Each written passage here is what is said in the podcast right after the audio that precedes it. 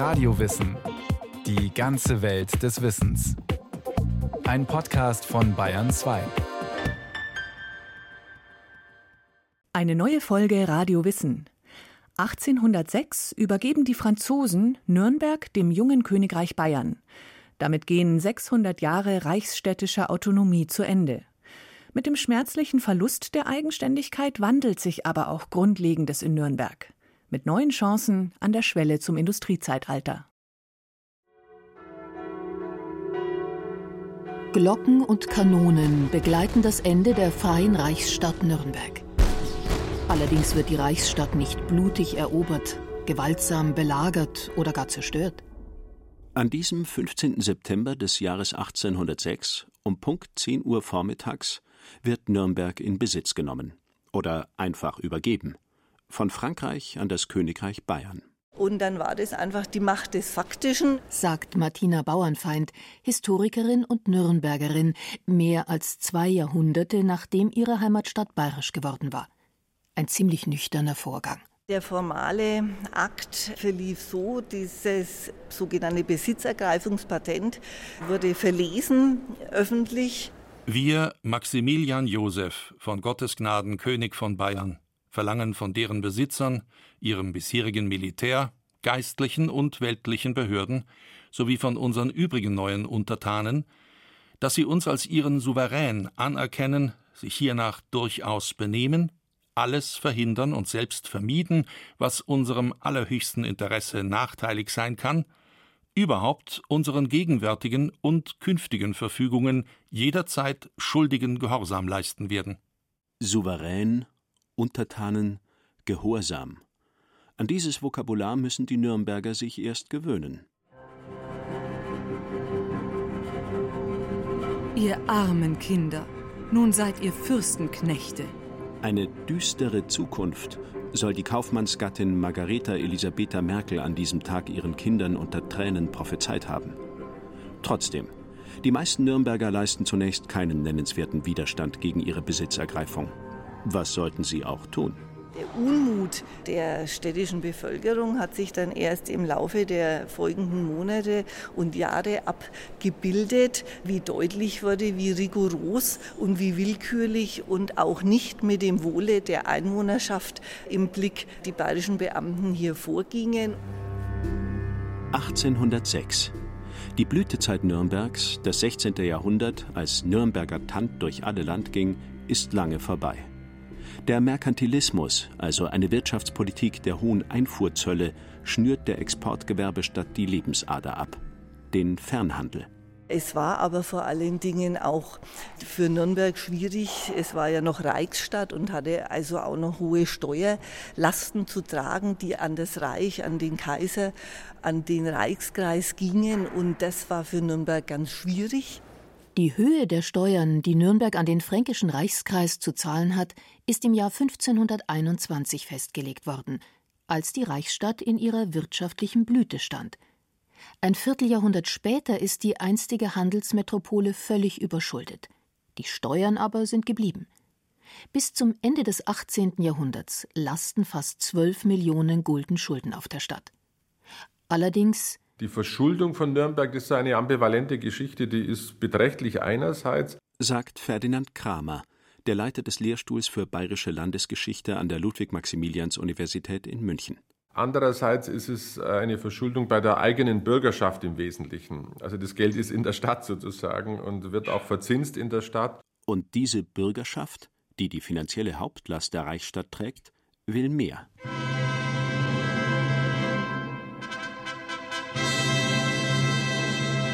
1789 fegt von Frankreich aus die Revolution über Europa.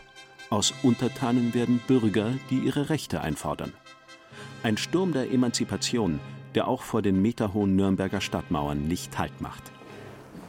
Also wir sind jetzt hier im historischen Rathaussaal, also des Wolfschen Rathausbaus. Und dieser Rathaussaal ist kann man sagen, die Herzkammer der ehemaligen Reichsstadt, der Stadt Nürnberg, des Nürnberger Rats.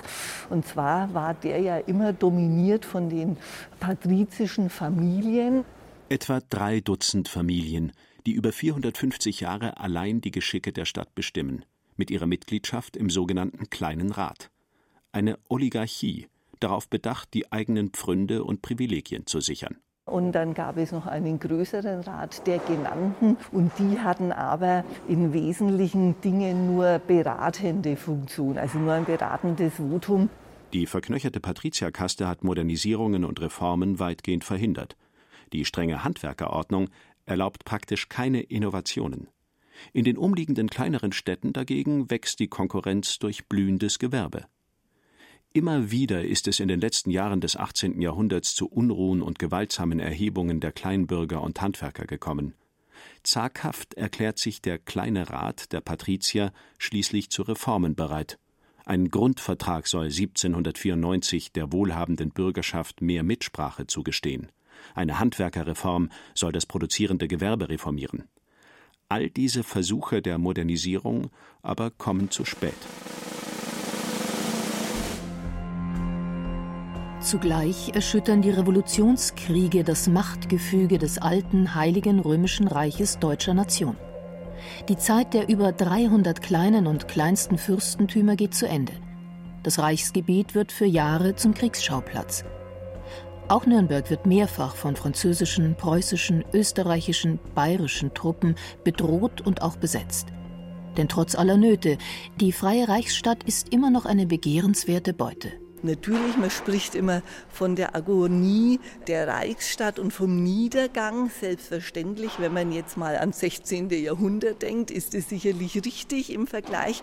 Aber auf der anderen Seite gab es noch einfach ganz viel Gewerbe, Wirtschaft, wirtschaftliche Potenz und auch Aktivitäten rund um Unternehmer und Kaufleute.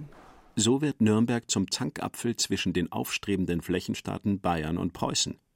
1792 fallen die Fürstentümer Ansbach und Bayreuth an die Hohenzollern. Preußische Truppen besetzen das Nürnberger Umland und ziehen bis nahe an die Stadtmauer. Zugleich dehnt das Kurfürstentum Bayern seinen Machtbereich in die Oberpfalz aus, den östlichen Nachbarn Nürnbergs. Da ist Nürnberg zeitweise sozusagen in der Konkurrenz zwischen den beiden, Preußen einerseits und Bayern andererseits. Und tendenziell gibt es da sicher in den ersten Jahren eine stärkere Neigung Richtung Preußen. Als die französische Revolutionsarmee Nürnberg besetzt, plündert und die Bürger schikaniert, erkennt die Reichsstadt ihre Schwäche und sucht Schutz bei Preußen. Die Nürnberger bieten an, sich freiwillig zu unterwerfen. König Friedrich Wilhelm I. aber lehnt ab. Zu groß ist seine Sorge vor dem Widerstand Österreichs und Russlands. Die Reichsstadt ist auf sich selbst gestellt.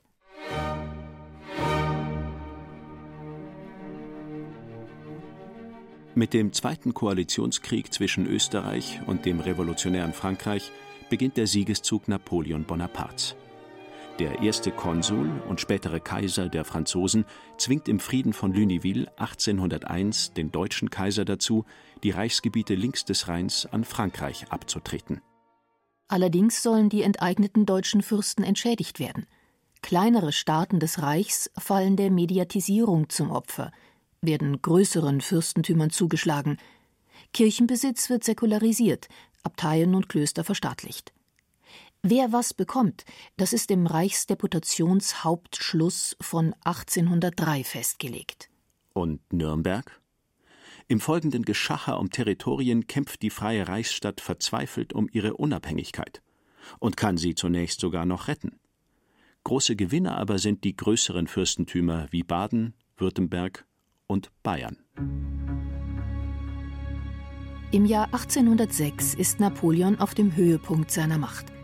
Zusammen mit 15 anderen Fürstentümern stellt sich Bayern, das zwischenzeitlich die Fronten gewechselt hat, weg von Österreich hin zu Frankreich, unter den Schutz des Korsen. Damit ist auch das Ende des alten Deutschen Reiches besiegelt.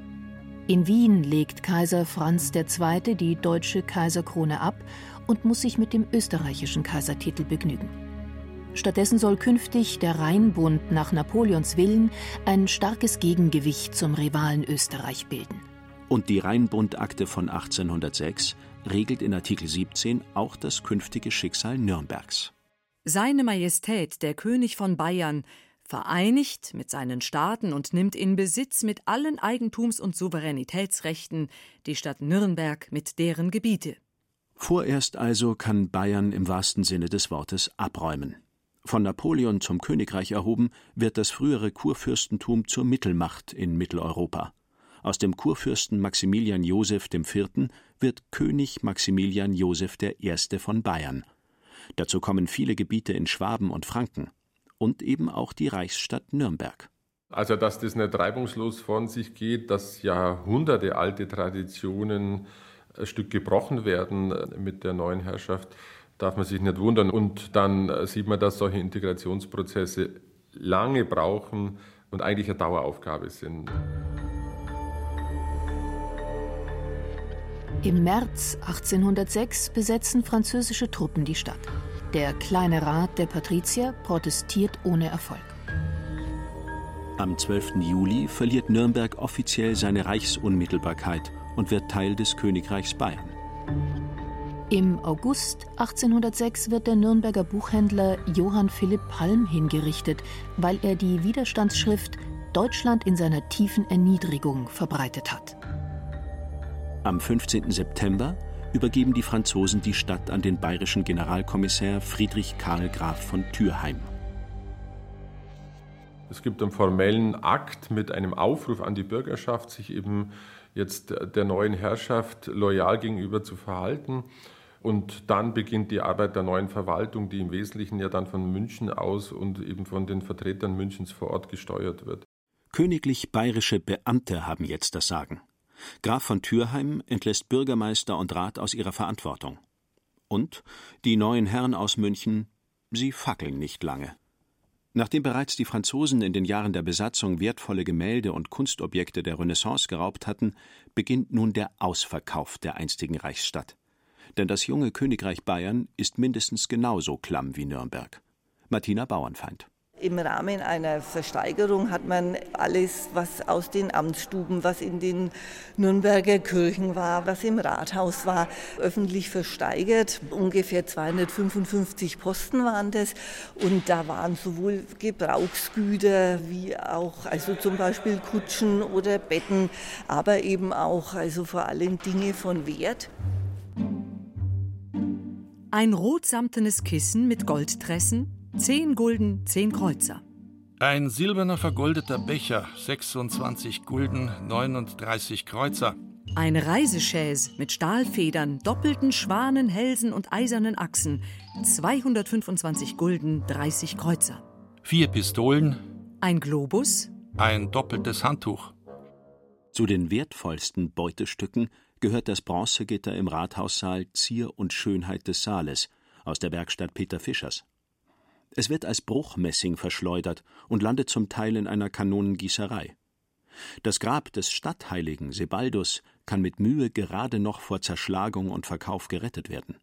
Kirchen werden abgerissen, verkauft, zu Lagerhallen umfunktioniert.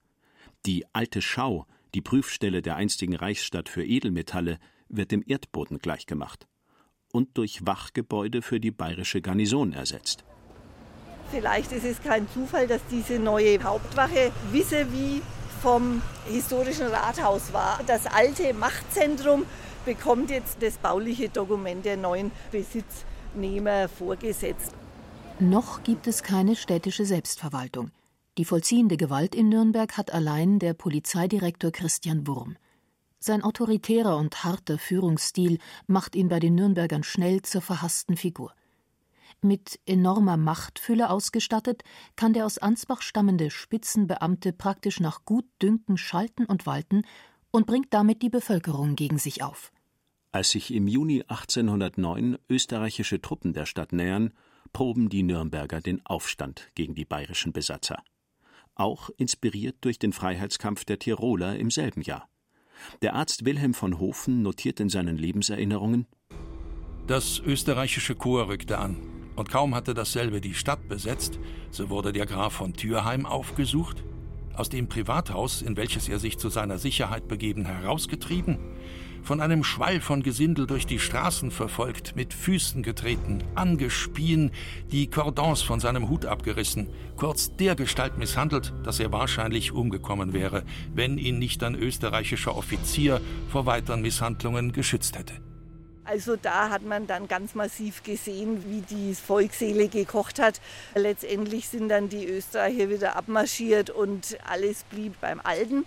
Und man hat dann auch seitens der städtischen Eliten, also die Kaufleute, die haben dann, um das politisch zu retten, also sofort eine Ergebenheitsadresse an den König entsandt. Und so ging das dann für alle glimpflich ab.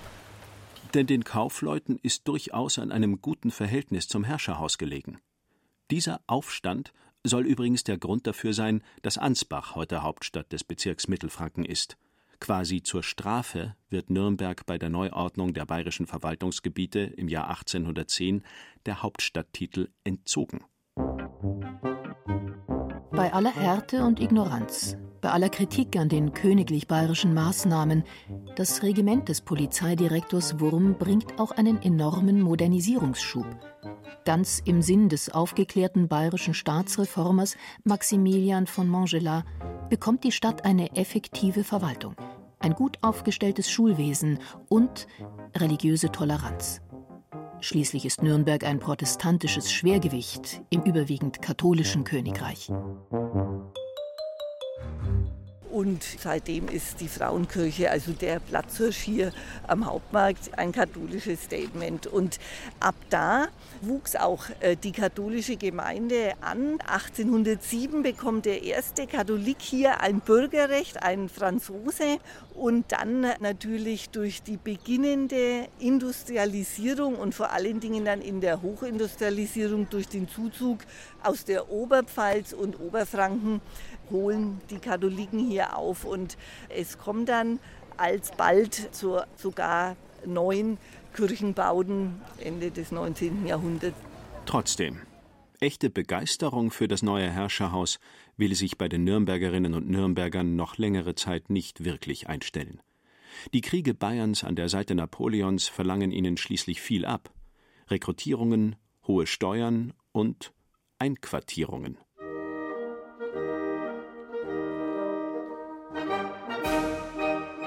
Erst als Bayern 1813 nach dem verheerenden Feldzug in Russland und gerade noch rechtzeitig erneut die Seiten wechselt, ändert sich auch die Gefühlslage langsam.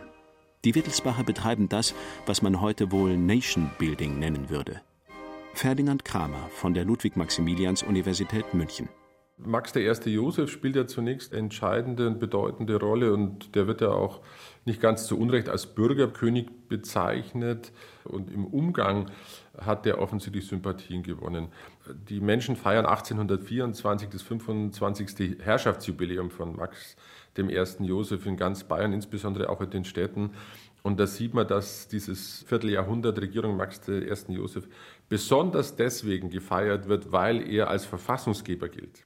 Die Verfassung von 1818 hat eine große integrative Bedeutung für das neue Bayern. Sie bringt den bürgerlichen Fortschritt.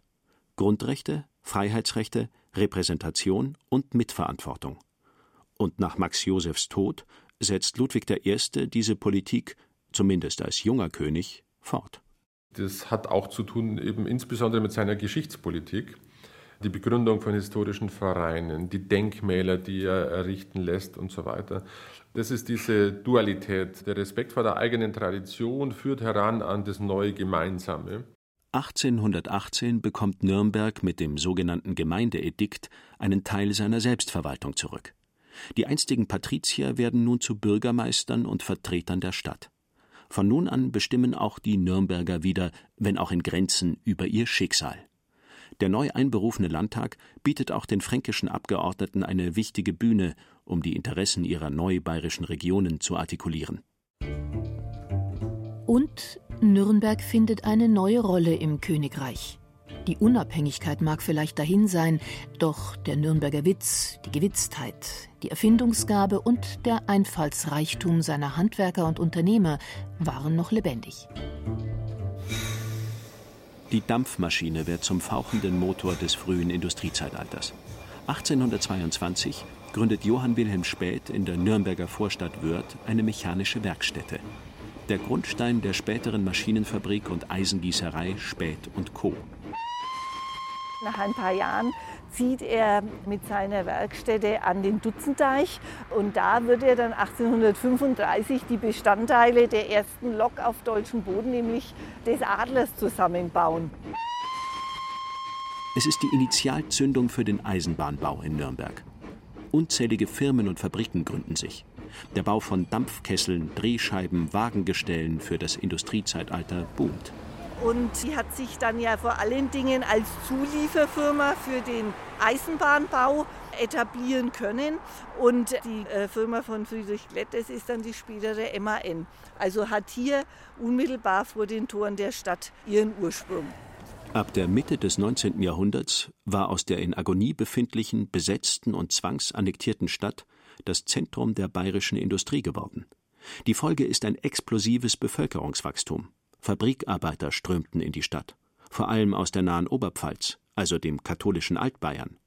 Die Stadtbevölkerung wird vielfältiger. Altbayern war ja weitgehend agrarisch strukturiert und es sollte auch noch lange so bleiben. Und äh, tatsächlich muss man sagen, das Königreich Bayern hat mit Nürnberg also einen unerhört potenten Standort dazugewonnen. Mit engagierten, wirtschaftlich gut gestellten Bürgertum. Auch eine gewisse Risikobereitschaft war da. Es war gut ausgebildetes Handwerkertum dabei. Also das war tatsächlich für München und für die Stabilisierung des neu gegründeten Königreiches ein ganz wichtiger Gewinn und eine ganz wichtige Bank. Und das Urtrauma von 1806? Das Joch der bayerischen Fremdherrschaft? Die Demütigung? Die Zurücksetzung? Der Raub von Kunst und Kultur? Die scheinbar ewig andauernde Rivalität von Weiß-Blau und Rot-Weiß? Martina Bauernfeind, Historikerin und Nürnbergerin, bleibt fränkisch gelassen. Ich glaube, mittlerweile gehört sowas auch zur Identität, dass man sich mit den Altbayern kappelt und umgekehrt. Und das macht es dann direkt wieder schön.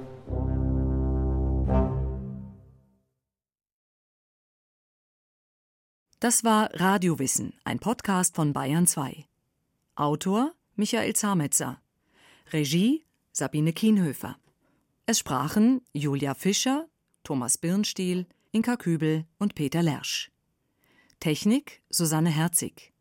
Redaktion Thomas Morawetz. Wenn Sie keine Folge mehr verpassen wollen, abonnieren Sie Radio Wissen unter bayern2.de slash podcast und überall, wo es Podcasts gibt.